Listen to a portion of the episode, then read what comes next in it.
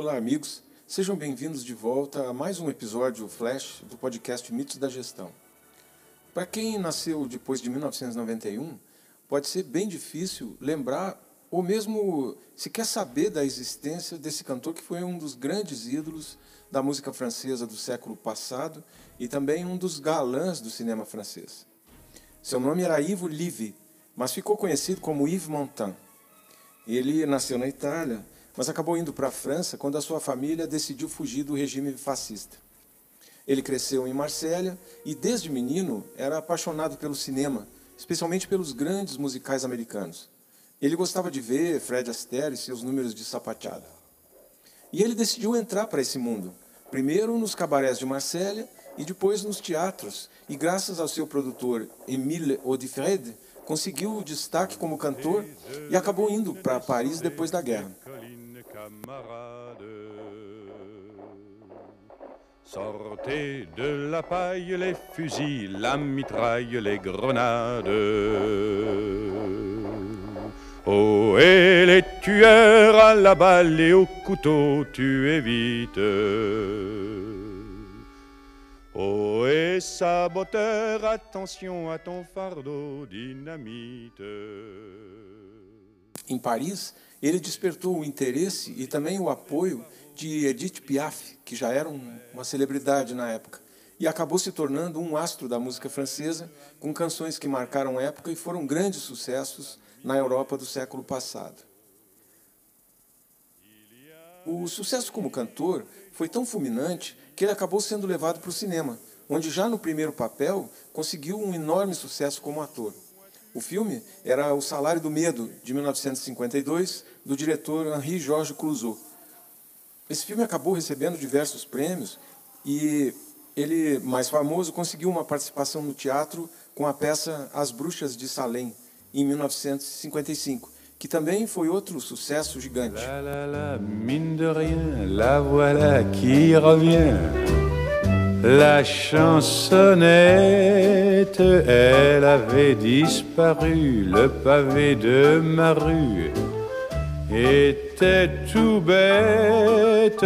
Les refrains de Paris avaient pris le maquis, les forains, l'orphéon, la chanson de maquis. Mais on n'oublie jamais le flonflon qui vous met le cœur en fête quand le vieux musicien dans le caratier vient revoir les anciens faire son métier. Le public se souvient. Daí, ele teve uma oportunidade de passar eh, pela Broadway, nos palcos da Broadway, onde ele teve uma passagem super bem sucedida, e a partir daí foi chamado para um filme com a Marilyn Monroe. O filme era Adorável Pecadora, de 1960. Era um filme musical de Hollywood que acabou virando um grande sucesso internacional.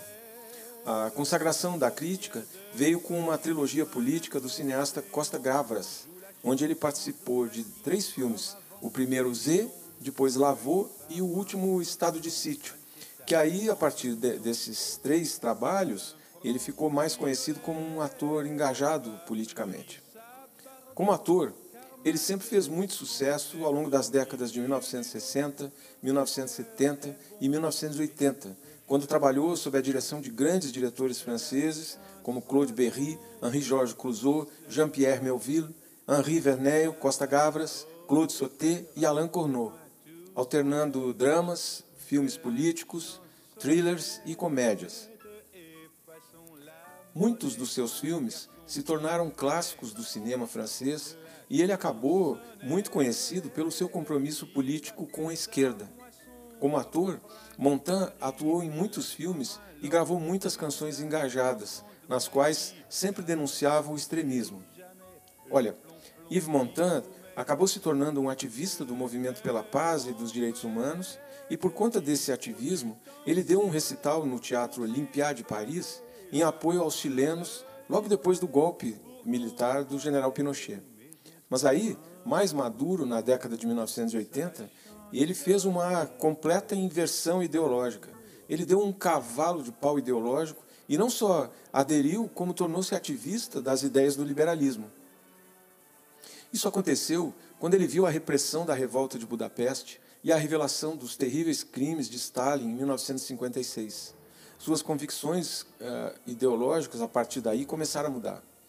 Depois de uma viagem ao leste europeu, ele também mudou a sua avaliação a respeito da sociedade comunista soviética. E a partir daí, ele adotou uma posição crítica em relação ao comunismo, mas mantendo-se ainda discreto em relação a isso. Isso porque ele acreditava mesmo numa possível reforma do comunismo mas acabou rompendo definitivamente com o Partido Comunista e com a ideologia a partir da violenta repressão à Primavera de Praga, que aconteceu em 1968. Essa mudança de visão sobre a esquerda se refletiu também em uma mudança no seu repertório.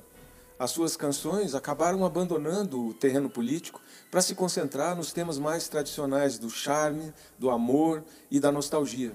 E assim, ele decidiu colocar sua fama a serviço de causas mais consensuais, tipo causas médicas, humanitárias ou políticas, em termos mais amplos.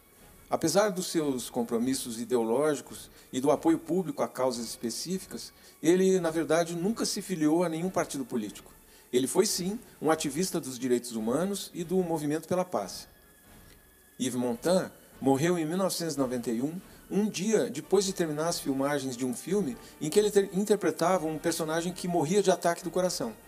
Curiosamente, depois das filmagens, ele acabou tendo um ataque cardíaco fulminante. Yves Montand. Sous le ciel de Paris s'envole une chanson. Elle est née d'aujourd'hui dans le cœur d'un garçon. Sous le ciel de Paris marchent les amoureux. Leur bonheur se construit sur un air fait pour eux. Sur le pont de Bercy, un philosophe assis, deux musiciens, quelques badauds, puis des gens par milliers le ciel de Paris jusqu'au soir vont chanter hmm, l'hymne d'un peuple épris de sa vieille cité.